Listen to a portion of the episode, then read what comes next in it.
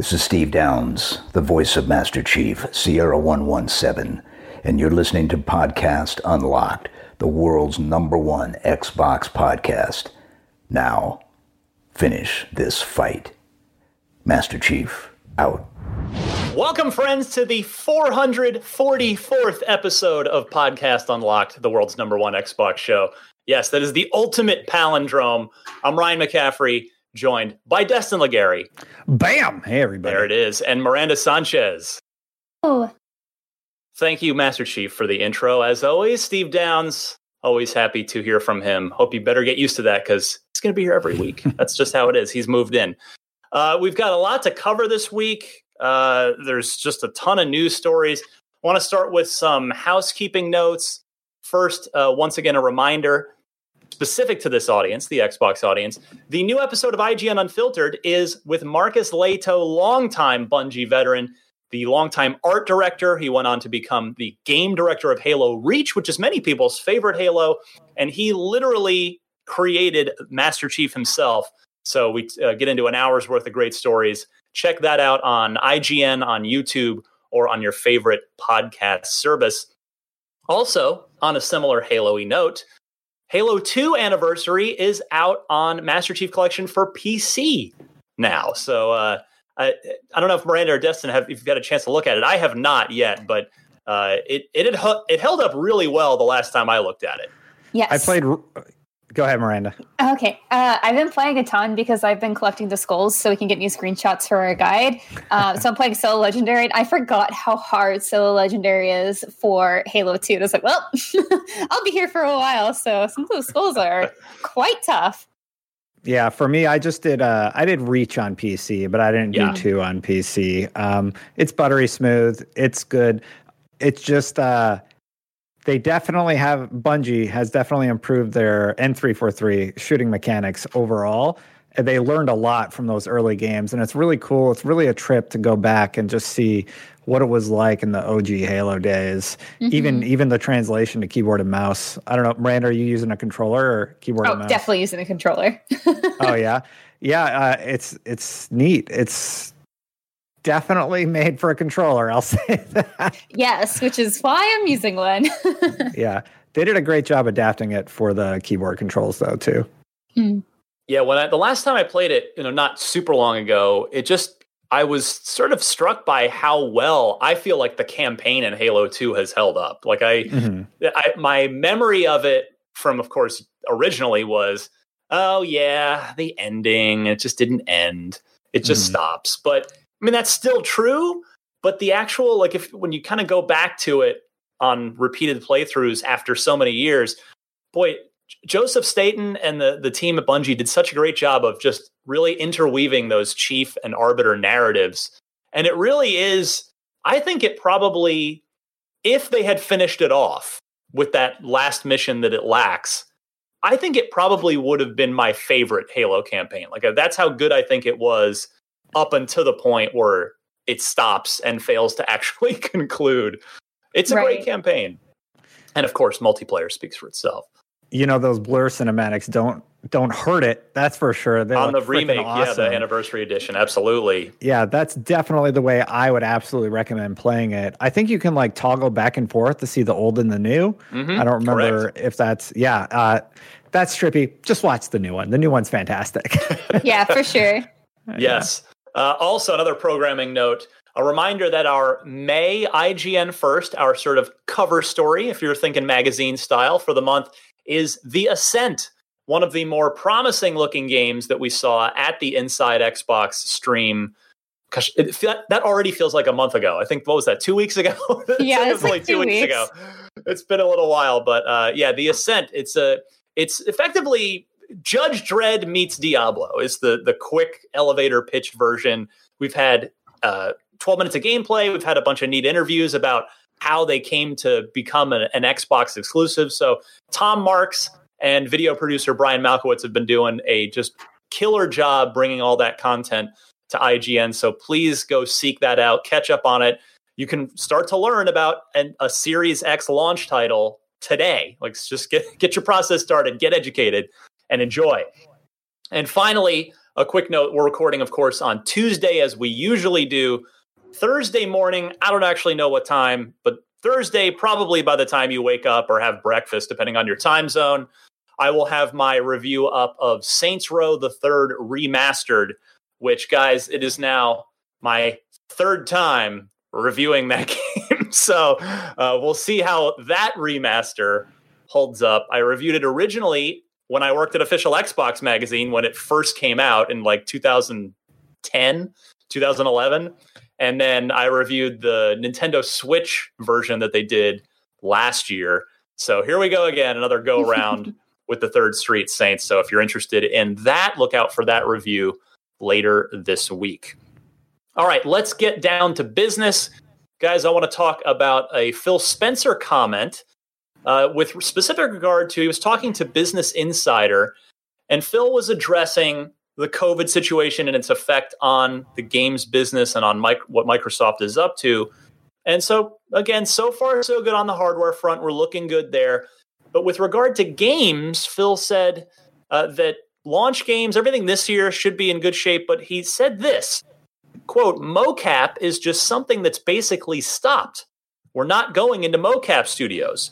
If you had all your animation captured and you're doing touch up in more individual art production and in areas like textures and other things, you're in a better position. If you're waiting for a lot of either large audio work, when it's with symphonies and other things, or mocap, you're held up right now and you're making progress in areas that you aren't held up. So I hadn't really thought about that. The idea that, right, so many of these games have these have tremendous performance capture, motion capture work with multiple actors in a scene, and then the the beautiful soundtracks that we get for things like Halo have these large symphonies, and none of that can go on right now. Yeah, I mean, you're right, and he's being very upfront. That is one thing that you can't do remotely. Funny enough, uh, Lance Reddick, he does VO for um, Destiny, yeah. he actually tweeted out a little clip recently where he's actually doing his narration in his closet because it, it has dampening effect of the clothing in there. Right. And uh, he's sort of teasing something coming for whatever Destiny has on the way. So there are still ways to do most production things except mocap. Mocap is one of those things where you need a large space, you need to put a bunch of dots on your face, really close personal contact, fancy um, cameras yeah. fancy cameras and such. But there are a lot of games that are okay, but something like uh, uh, Senua's Sacrifice. Yes, uh, Hellblade 2. Yeah, that one might take a little longer because obviously you need the mocap for all the facial expressionism. Oh. Right? Yeah, good point. I mean, it's uh now that presumably Hellblade 2 is much farther off. Phil was sort of specifically saying, uh, in addition here, that he thinks the the games that are due out in about a year from now, so the kind of early first half of 2021 games, which most of those we don't know about yet, those he feels like are the ones that could be impacted. And so, as it specifically pertains to Xbox, I wonder, guys, uh, let's start with Miranda first. Like, what do you think we'll see fewer first party Xbox games uh, exclusives in that first uh, half of, of 2021 after that initial launch w- lineup as uh, as originally planned. Um, that seems to kind of be what he's hinting at. It's like maybe there'll be a few months delayed. It, it does. I, I, think it really depends on like how much they had already done before everything kind of hit and before everyone yeah. had to just stay inside. Um, so I I definitely could see if things don't start opening up until the end of the year, early next year, then that stuff is going to be pretty significantly delayed but hopefully there's enough in the bag already. And for studios that don't necessarily need mocap, um, can keep pushing through on development. But I cannot imagine having to uh, record music over the internet. That's got to be a tough one. Like I don't know what the, the make good is for symphonies, just because. Uh, so I played clarinet for a really long time, like all through grade school and then through college. Yeah. And so when you're playing in, in like a hall with a bunch of different people, like you you have to be there. Like recording online with that many instruments is so hard. Like I could not even imagine. Like I'm sure you would just have to all record your own parts and then someone has to go through and individually mix everything together. And that's assuming that you get a great take. And so yeah. that seems like next level tough as far as like music goes. So I mean, we'll see what happens, but I I would assume that some stuff is going to get uh, hit a little harder with delays. But you know, it is what it is. Yeah, well, we'll see. Uh, I suppose the at the July event with the first party games, we might get a, a decent sense of what that launch window looks like, and then can kind of sort of see from there. Like, all right, well, what what might end up getting pushed back? Although by that point, you'd think Microsoft will have a pretty good handle on it too, and they'll hopefully message all that. I would uh, like to think, well. yeah, too, that they won't announce things that would be launch window that can't make launch window. Like maybe they would just hold those for later. It's like, you know what, this isn't going to make it that's fine. We will just not even announce it. Like that's just the way to do it, right? Like don't try to set up through something that could just be disappointing later. Um, unless they really want to announce it now, which is also kind of fine. But you know, all right, excellent. Yes. Let's move on to our next topic, which is Gamescom, uh, part of the ongoing digital only life that we are all leading right now. We've got dates, we've got details for Gamescom 2020. It will now take place digitally, of course, from August 27th to the 30th, which I believe is a little later than it originally was scheduled for. Now, typically, it's it's a little before that uh, in the month of August. The content hub, Gamescom Now, will be expanded and feature world premieres, news, games, and events, and will be free to watch, no event ticket required. On August 27th, we'll get Geoff Keighley's opening night live showcase, which of course he had been planning already. Uh, and then also there will be Awesome Indies, which is an of course an indie focused showcase. Gamescom Studio uh, featuring developer interviews. Gamescom Daily Show expanding on announcements from Gamescom, uh, and then they'll close it out with Gamescom Best of Show and Awards Show. So uh, that sounds pretty good. It sounds like uh, it's we're, we're going to get a, a, really nice at home event for for uh, whether you typically go to Gamescom or or not. It should still be a fun time. Yeah, I think Gamescom's really smart going all digital. I think they have a pretty good lineup. Uh, having seen what Keighley has created this far, it's he's definitely working on it. He's still working through a few of the challenges, you know, as we as we all are. And uh, I think by Gamescom, he'll probably have something really, really nice for opening night live. And hopefully, I don't know. I don't know what that's going to look like with the new setting. So it'll be different. That's for sure. Right.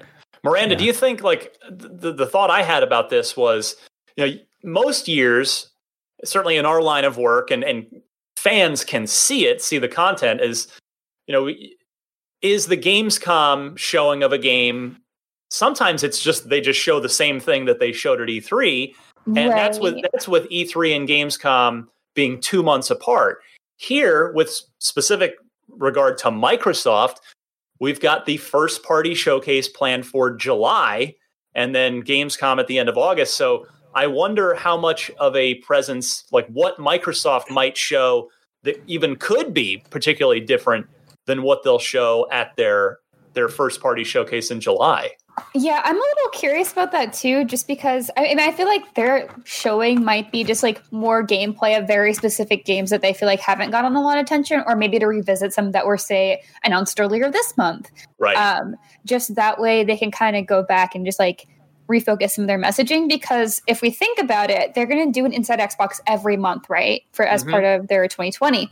And if they do those on the same cadence as we had for this month, it's going to be at the beginning of the month. So they're going to already have shown whatever they have to show for August. And so they're going to have to revisit things for that. Um, and that's really what Gamescom is for a lot of studios. It's like, let's revisit things that we've already shown, maybe show in a different gameplay demo, maybe show right. something different. Because it is a little bit more um, consumer based show, right? It's not necessarily just like a, a media event like E3 usually is kind of these days. Who knows? Yeah, uh, it's, it's it's a little up in the air at this point now.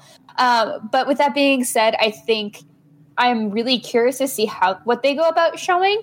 Um, I think this is going to be a great place for maybe studios or different developers, especially smaller developers who don't necessarily have their own way to do their own big show um, to get their foot in the door somewhere and say, "Hey, please put this on your show so that we can have something else here." Because this is like we're we're aligning with like a lot of different big partners, and it's their chance to like really show, "Hey, before next gen comes out, don't forget about us. We're here, and we're excited for fall as well." And so I think yeah. that could be a good opportunity. Yeah, you know, that's you make a good point. I hadn't even really thought about them maybe revisiting some of the stuff that we just saw at the at the third party showcase, particularly the launch lineup, the the mm-hmm. launch games, right? Like like the Ascent, like uh, Scorn, and I think uh, the Medium was the other one that's supposed to be a either launch or launch like right about launch, if not on it directly. Mm-hmm. And then I suppose on the on the first party side, maybe Keighley can can twist Microsoft's arm for a little bit more Halo by that point, and then uh, the other obvious one's Forza, right? Like I, I'm sure Microsoft's going to be since they haven't even announced like this is the longest we've ever gone into into a Forza release here. And again, I'm assuming, and yes, I know what assuming does makes an ass out of you and me. I will be I will be dumbfounded if there's not a Forza game this year.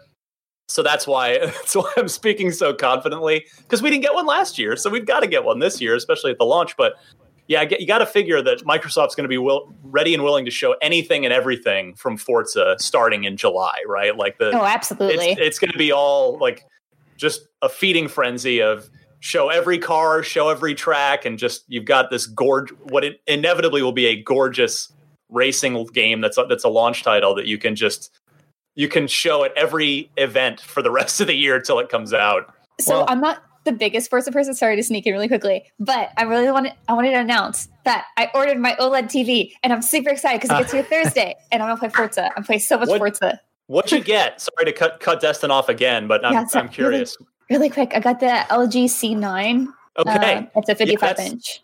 50, okay, yeah, this is a 55 behind me because that's just what fits in my space here, and I've got the B9. So you've got the you've got the one year newer version. Uh, yeah, I love this thing. I think you're yeah. probably almost certainly going to love it. Yeah, it's uh, it's it's kind of tough to go back now. It's it's really yeah. I'm very spoiled. You know the OLED, you get the you, you get the great black levels. You get uh, it's it's been nice. I'll send you the I'll send you the link to the to the uh, calibration guide to go in and Ooh. tweak all your settings yes, as please. nice as they can possibly be. Destin, yes. we've been we've been hogging your spotlight here. Go ahead. That's okay. That's okay. Uh, yeah, just just thinking on the the Gamescom stuff. So it's 17th or 27th to 30th of August. I imagine that's going to be the Inside Xbox for September, or they do a shorter one early September. I don't think they've ever really locked into a particular cadence with the show. Have they? Like it seems like it just kind of happens when they feel it's best fit for them on oh uh, as as far as the Microsoft stuff. Yeah, inside Xbox yeah. or 2020 or whatever they're calling it right now. Yeah, that's yeah. that's I guess that is a fair point. That uh, mm. yeah, I think maybe Miranda, it's not. We shouldn't necessarily assume it's going to be at the same time of the month every yeah. month. I feel uh, like yeah. it would make a little bit more sense if they are trying to keep something a little bit more um, planned out for fans. Like if it's something, sorry, my camera keeps focusing. Your cat's adorable. Cat playing back fine. there. She's she's just so hyper right now. Kid, the camera cute. knows what the fans want. It's like let's yes. let's focus in let's on focus the cat on over there. yeah, um, but yeah, I, w- I would think just from a production standpoint, it would make most sense to have something a little bit more scheduled out. Um, that mm. being said, they haven't actually released any dates as far as like when we can anticipate that. Right. So maybe, like Destin, to your point, they might just have it whenever they're ready for stuff and just keep it a little bit more flexible, which honestly, flexibility at this point in time is really good to have. So. Yeah, separately though, think about Nintendo and what they did a few years back. They literally just played Zelda for like three days. And if Halo Infinite is as sprawling and as large as they're claiming, then they could just play that game for a few hours a day every day of Gamescom and fans would eat it up. I know I would. I watch it every day. Excellent. Absolutely. Yeah. Oh, yeah, yeah, you know, so it would be like the Zelda for Microsoft basically. Well, uh, and that would be awesome. And remember too that wasn't long ago and uh, although it feels everything from before this pandemic feels like 5 years ago, but Microsoft uh, signed Ninja through for for Mixer. So mm-hmm. I'm sh- I'm sure that they'll just have Ninja up there playing Halo multiplayer, which is how he got his start competitively. Mm-hmm. To uh mm-hmm. to for for the for as much time as they need, whether it's during the July thing or during during Gamescom. That's a that's an excellent excellent point, Destiny. Yeah, they've got they they've got that ace in the hole. They could be planning a tournament or something too, bringing True. up the ninja thing. You know, just like, hey, we're going to do a tournament, and these people are going to be able to play. Uh, come watch during Gamescom, and there'll be PR beats for that. We're probably going to get a trailer pretty soon, and then they'll start the marketing ramp up. You know, so we're going to get a lot of Halo assets, I think, leading towards this holiday season. I sure hope so. I mean, I'm seeing uh, since you know the community is is antsy. They're ready for for some Halo, but it looks like we'll have to wait till July. But you're right. From that point on, it should hopefully be floodgates are open. All right, next up, uh, this one is a little bit of original reporting, although quite frankly, I just kind of lucked into it. So last week, uh, so I've been talking to Double Fine for a little bit. They're they're well aware of how much I love Full Throttle because every time I see Tim Schafer, I tell him I love Full Throttle. And I, mean, I love all his games, but especially Full Throttle. And that game turned 25 this month, which makes me feel very old. Um, because it's like I was a functioning person when I played it. I wasn't a little kid. so that makes me feel old. But in any case, uh, they invited me to do a live stream with Tim Schafer and just talk to him about the game for a bit for an hour uh, on it in celebration of its 25th anniversary, and we had a great time. You can find that video on IGN, or uh, might be easier to just find it on IGN's YouTube page or Double Fines as well. But in the middle of it, so I'm just talking to Tim about, oh, you know, what about just doing my nerd stuff because I I know everything about that game, like uh, from a player's perspective. Mark Hamill is the voice of the bad guy, and uh, all kinds of great stuff. In the middle of it, Tim goes, "Oh well, we're we're bringing all three of our adventure game remasters to Xbox." Like, what? What did you What did you just say? That's, you hadn't announced that before, had you? It's like, no, no. So, Grim Fandango remastered, Yay. Day of the Tentacle remastered, and of course, Full Throttle remastered, which had all, if you're familiar with this at all, they were Sony exclusives on the console side that are, of course, out on PC. But they were out with Sony because Sony had basically uh, helped facilitate the deal uh, with Disney because Disney owns LucasArts uh, to to even make them happen because Disney slash LucasArts own all of those IPs because of course Tim created them when he was at LucasArts. So there were a lot of sort of legal weirdness going on there, uh, which is why you know Tim doesn't own those games. Microsoft doesn't own those games. But yeah, we were just playing the game, chatting about Full Throttle for its 25th anniversary, and and Tim dropped that little little nugget. So uh, I did follow up with Microsoft afterwards to ask, well, are these going to be going into Game Pass, which all first party games do, but these kind of aren't first party games, even though they're going to be released through a first party Xbox Studio. Again, very muddy, very weird. I did not get a comment, an answer back from Microsoft on that, which the cynic in me would lead me to believe that that reading between the lines means the answer is no. They will not be going into Game Pass probably again for some legal licensing reason.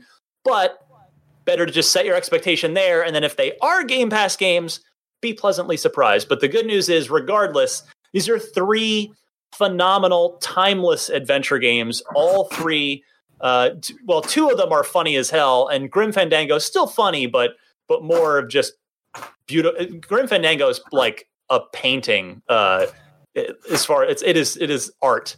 Uh, Surprise! Those games I, are all great. Yeah, I love Grim Fandango so much. Surprise! I have a skeleton in my background and stuff. Yeah, I love that game so much. So honestly, even if it weren't in Games Pass, I would probably just buy it again. I haven't actually played Full Throttle, so oh, really, I should okay. do that because I do love adventure games. So oh, it's it's one of my favorites. Yeah, you will you will like it. It's uh the the humor it's very dry. Uh, the the lead Perfect. character, the voice actor uh, that that voices Ben, your main character, it's it's just a total deadpan, dry humor the whole time, and it it's totally works with uh, with what they're doing. So, if like me, you're an old school LucasArts adventure game fan, but you have not been able to play those three remasters from Tim Schafer, you will finally get the chance later this year on your Xbox. Uh, next, speaking of remasters, the Mafia trilogy is back. Uh, we'd already kind of gotten wind of uh, the Mafia 3 Definitive Edition, which that's the most recent game. Okay, that's not that's the least the least sexy of these three.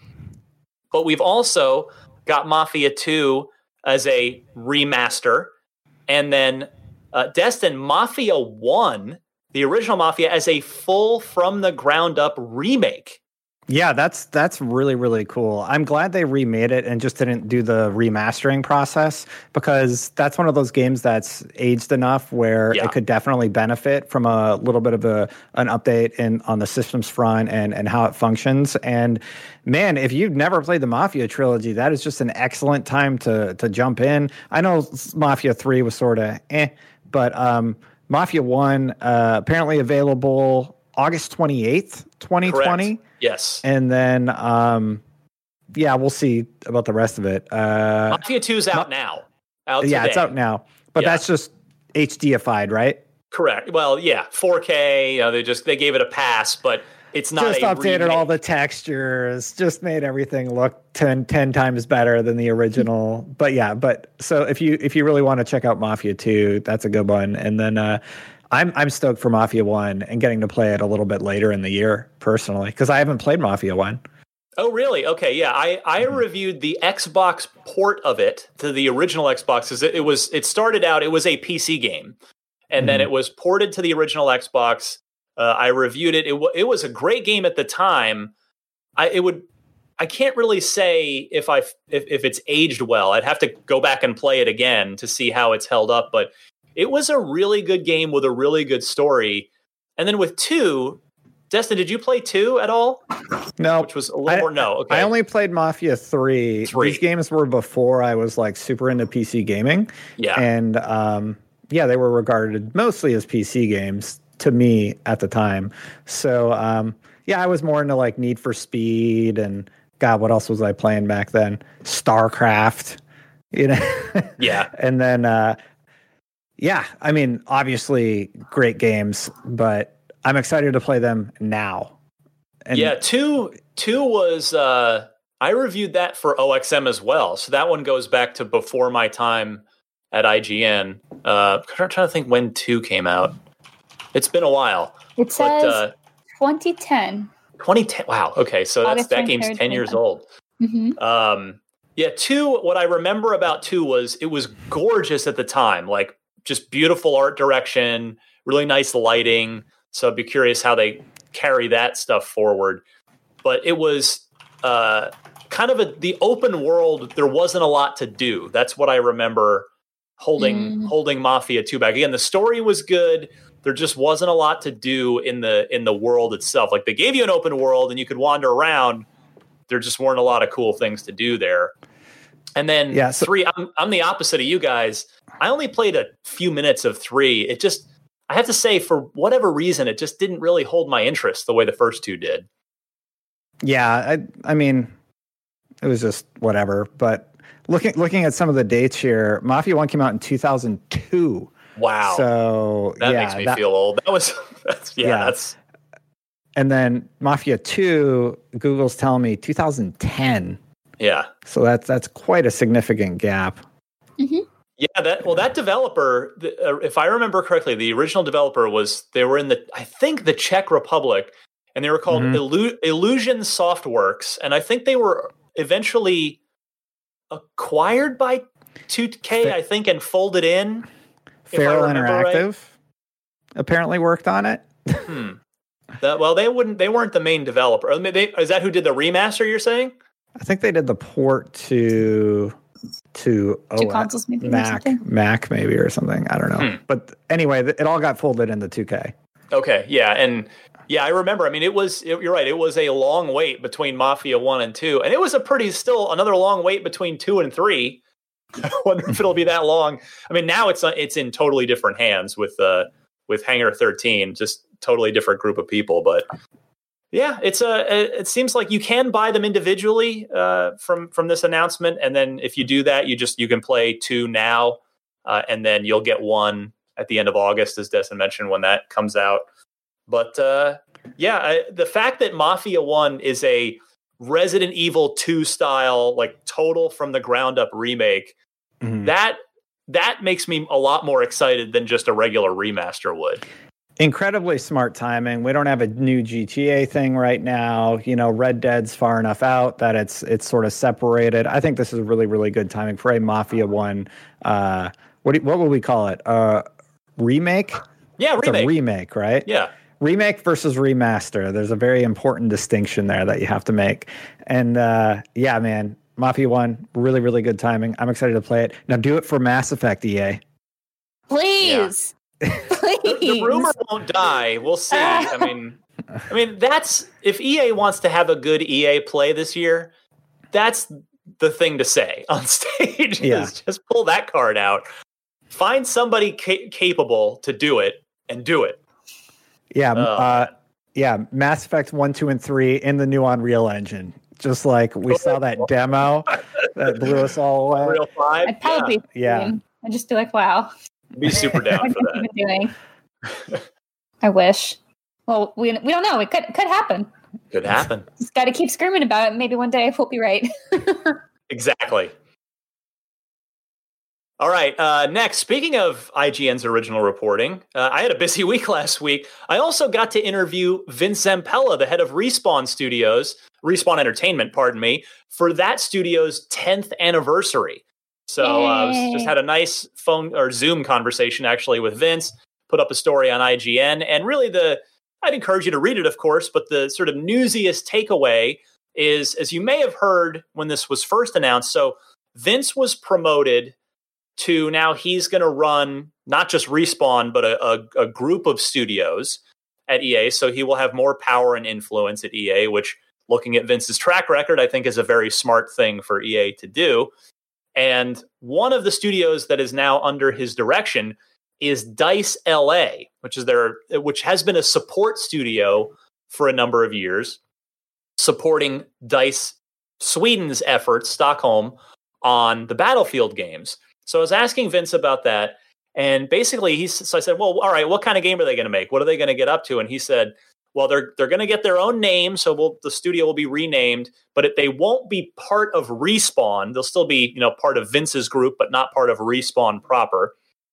And he did say that the game is likely to be a first-person shooter, or he said a shooter, likely to be a shooter on the Frostbite engine because the team that's there has the Dice LA team knows Frostbite and knows shooters. So uh, that is a, a nice little clue, I think. Which, and he also mentioned that they don't want it to compete with anything that EA has elsewhere in the portfolio. So I kind of want to toss out to you guys what what where do you think what what might those guys do with you know, what kind of Frostbite shooter first or third maybe might we get? I don't know. I hope it's new. Whatever it is, I would love to see them take a crack. Is At- that at an cat all- action I'm- going on back there? Yeah, I'm so sorry, guys. My cats have just been like off the walls hyper. This is kind of their time where they're either like winding down to sleep or they're just getting super intense, and they have chosen to get super intense. They're just really excited about uh They're new excited. shooters. Yeah, Yeah, because I'm, I'm actually I'm not looking at you guys. My monitor's here and the camera's here, but I Mhm. like I'm just I'm just hearing the cats going like something sounds like it's crawling along a fence or playing with a with a bell or something. Yeah, they both have bells, so they're chasing each other. I apologize, guys, Yeah, but no worries at all. It just makes the the work from home experience and and the listening experience for our audience more fun. But uh, sorry, who I think Destin, you were talking. I think you were you were in the middle of something there. Yeah, so for me, the Frostbite engine is currently running Star Wars and it's running Battlefield 5, right? So maybe it's Uh, Battlefield 6, Oh yeah, Battlefront. You mean Star Wars Battlefront? the Battlefield not- games. Right. Not you're talking not Jedi Fallen Order. Just to be super clear, that's on Unreal. Correct. Yeah. Well, is it on Unreal? I'm not talking about that game. I'm talking about Star Wars Battlefront, Okay. and I'm talking clarify. about uh, the yeah Battlefield 5, right? That's in Frostbite. correct. Yes. Yeah, you threw me off my, my game. Sorry, but anyway, um, yeah, yeah, yeah. So um, those two properties are currently in Frostbite. So so likely, I'm guessing it's a, it's a new Battlefield game. Ideally, I would love it if they took a crack at something different, not tied to a major license like Star Wars. Um, they want to make money, obviously, but I, I'm Yeah. just a sucker for new ideas and new. ta- just taking a new chance, you know, Yeah. on anything. So I'll, I'll always personally So- hope that they're trying to exercise their creativity more. So do you think it might be before I go to Miranda? Do you think Destin it might be? It's so you're you're you're thinking maybe a Battlefield game, but something like an offshoot, something separate from the mainline Battlefield. Well, he didn't say anything's coming out anytime soon, right? True. Yeah. Yeah. So I mean, he could just be like, "Yeah, we're working on a new shooter." It could be seven years away, for all we know, Could be. and we just don't hear about it forever.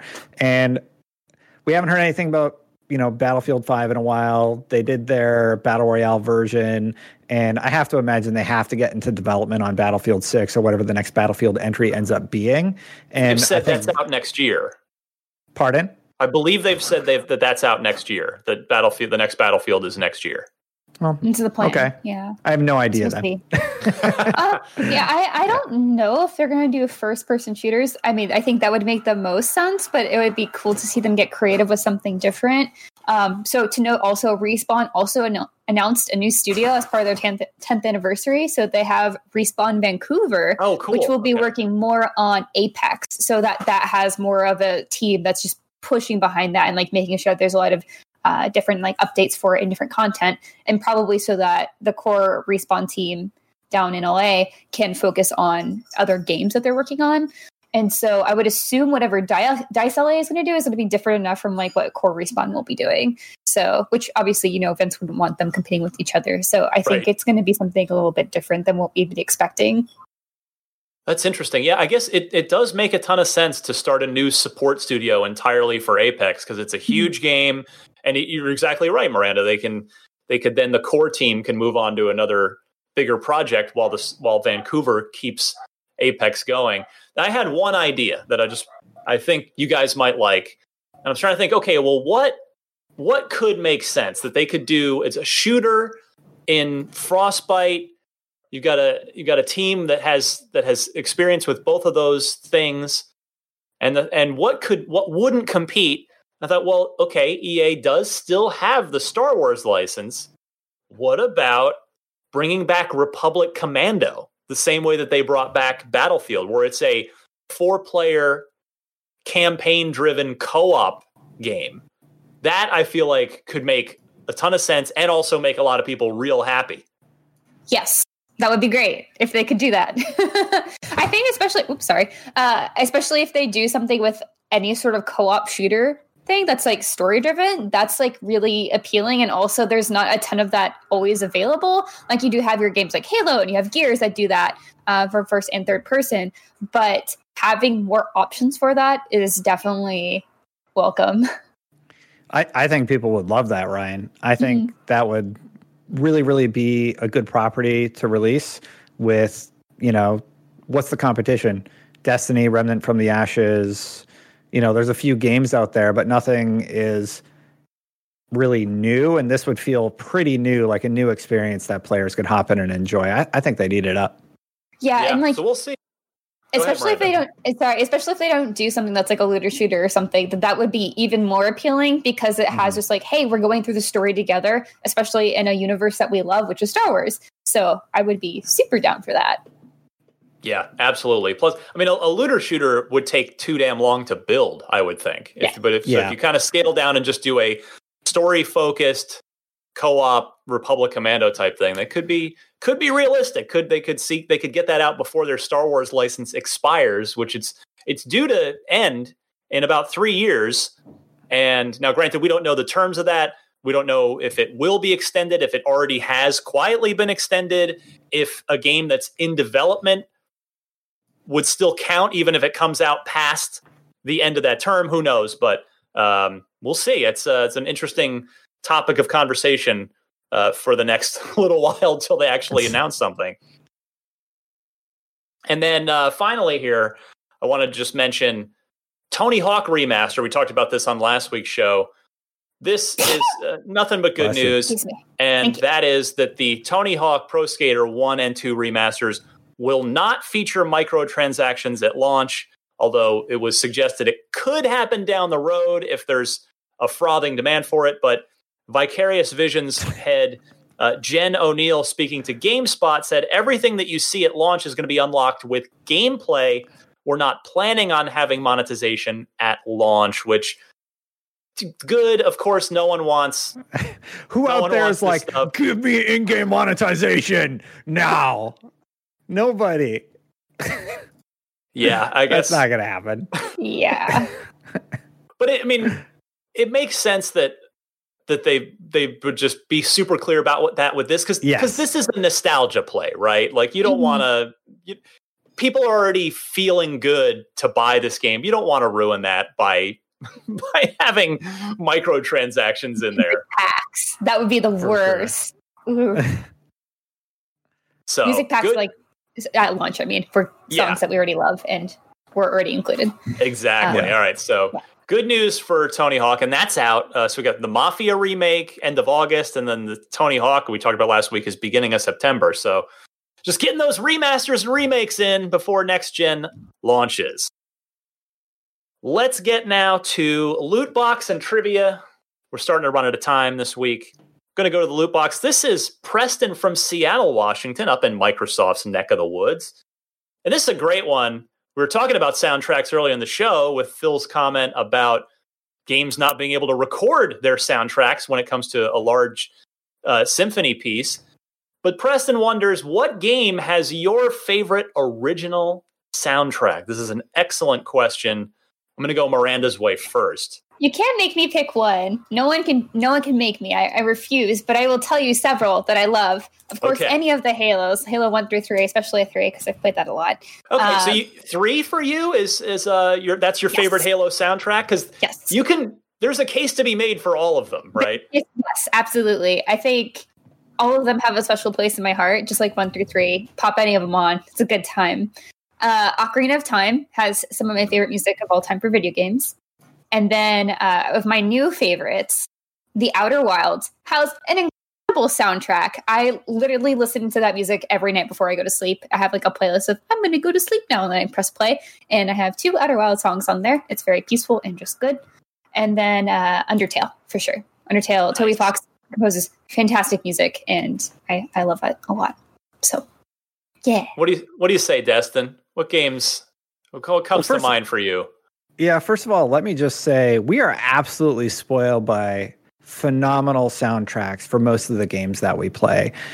They're just just really good and they stick in your head and you know like Miranda said you can put them on your playlist and go to sleep. Uh, I used to do that with the Mass Effect soundtrack uh, 1 1 and 2. I used to put a lot of the the songs on from those games and uh, listen to them on loop and and a lot of my edits I have to like edit with similar songs often depending on the game that you're talking about. So I'll just like go find the soundtrack for said game and use that as my music bed when discussing points about that property. And love it or hate it, the original Destiny soundtrack is phenomenal. And it just has it uh, God, who is the musician? Marty O'Donnell. Yeah, it was Mhm. Marty O'Donnell who did, you know, Halo, of course. And um it just hits all the right moods. It hits like a somber mood. There's like the the battlefield sort of songs that really get you sort of jazzed up and they're really really really solid and I think the original Destiny soundtrack not the sequel, the original, uh, is really, really strong. And Mass Effect 1 and 2 have some incredible tracks. I really like the outro track from the original Mass Effect, and now I want to go listen to it. Oh yeah, that like sort of seventies Yeah. kind of thing. Yeah. Yeah, I do love really the Mass like Effect that. music as well. yeah it like it was so out of left field from all the other stuff and it was really different and it had it had a vocalist of course and uh yeah so those are those are my answers Uh, for me, two two quickies come to mind. Uh, so for me, Miranda, it's Halo Two. That Nice. was that was where I mean, of course, you know, you've the the, the legendary original Halo score. but breaking for two- benjamins for, for Marty O'Donnell took it to the next Oh. level and brought in uh I think it, if I remember right, it was Joe Satriani, like this ace guitar player, and did like a, a like a sort of rock metally version of it, which uh, kicks in at a, a, a forget where in the campaign that that kicks in, but it's it's really good. And there's a lot of there's just a lot of great stuff on that soundtrack. Uh, yes, including Breaking Benjamin. Destin, thank you very much. Uh, which is it's just it's a fun it's a fun song. in the in the context of the game. So yeah, Halo Two, I'll still listen to that soundtrack to this day. And then going going like way back, uh, there's a game that no one in the audience but me has probably played because it's an old TurboGrafx game. But for the TurboGrafx CD-ROM, it's Ys Book One and Two, the the RPG action RPG series. That's it's spelled Y S, and that right. I had no idea. That studio, yeah, that studio, yeah. Nihon Falcom, uh, they did tremendous. They were the Ys is really known for great music, and and one and two had a lot of really cool stuff. I mean, it's kind of in that sort of like synthetic speed rock, like JRPG uh, flavor, but I always loved it. That always made me happy whenever I I hear it. And uh, yeah, those are those are the first two that come to mind. So Preston from Seattle, thank you. That is a great question. And we've got a few minutes left here. And I want to go to the unlocked block trivia question.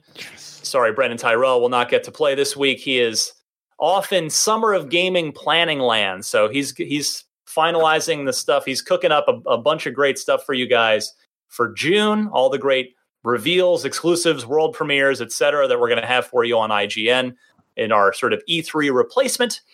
So for the unlock block trivia this week, Paul Simpkin from Hive in Southampton, England, writes in and asked which of these titles was not a game that was in development for the 360 and then did not get a release. So we've got basically four canceled games here. Name the fake one Force of the Dragon, Bonk Brink of Extinction, Scratch the Ultimate DJ, and Cipher Complex. Now, do either of you think you know it before no. I call? No way. No. Okay. No way. So yeah. I'll go to Destin first for a yeah. for a guess here. Then Cipher Complex is fake. Okay.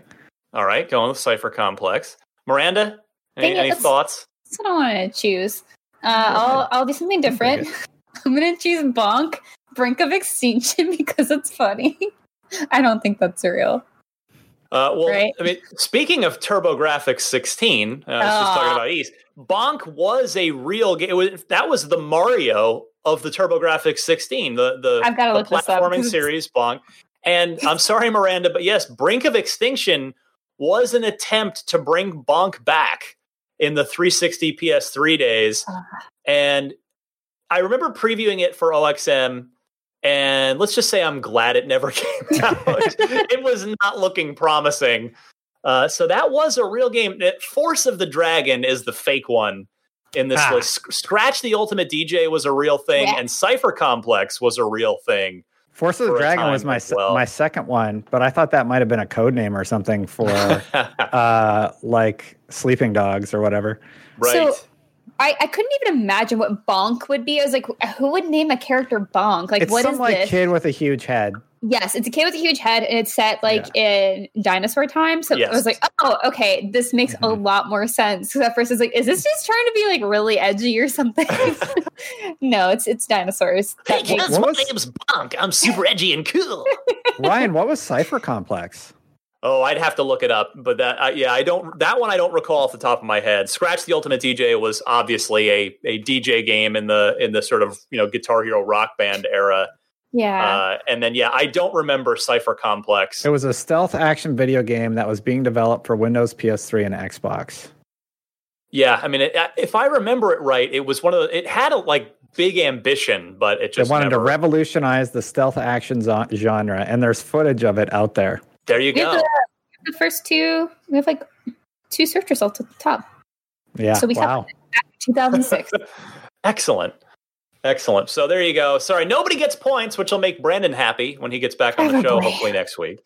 And if anybody out there wants to send in a trivia question, I welcome it. I encourage it. Send your Xbox trivia question to unlocked at ign.com. Please include four multiple choice answers and note the correct one in your email. That's also the same email address that you can send loot box questions to to just throw out there to the panel and we will discuss. All right, it's time for us to head on out. You can find me on Twitter at DMC underscore Ryan. I already promoted all my stuff earlier in the show, so I'm uh, I'm good there. Miranda?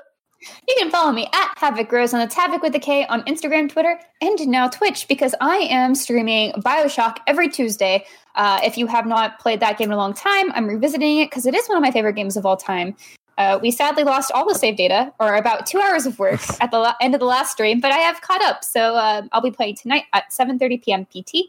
And also, big things in Guides World, working on those Halo 2 skulls. So uh, keep an update on that if you guys want to find all the skull locations, even though they're already unlocked.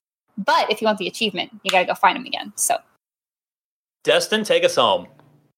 Yeah, personal stuff. I still stream twitch.tv slash Destin, mixer.com slash Destin, youtube.com slash the Destin channel, because YouTube won't give me youtube.com slash Destin. and then uh yeah, work stuff. We're we're like all hands on deck on the video side for summer of gaming. So it's gonna be good. That's all I'll say. Kicking off very soon. All right, for Destin and Miranda, I'm Ryan. This was Unlocked 444 Palindromatic Edition. We will see you guys next week.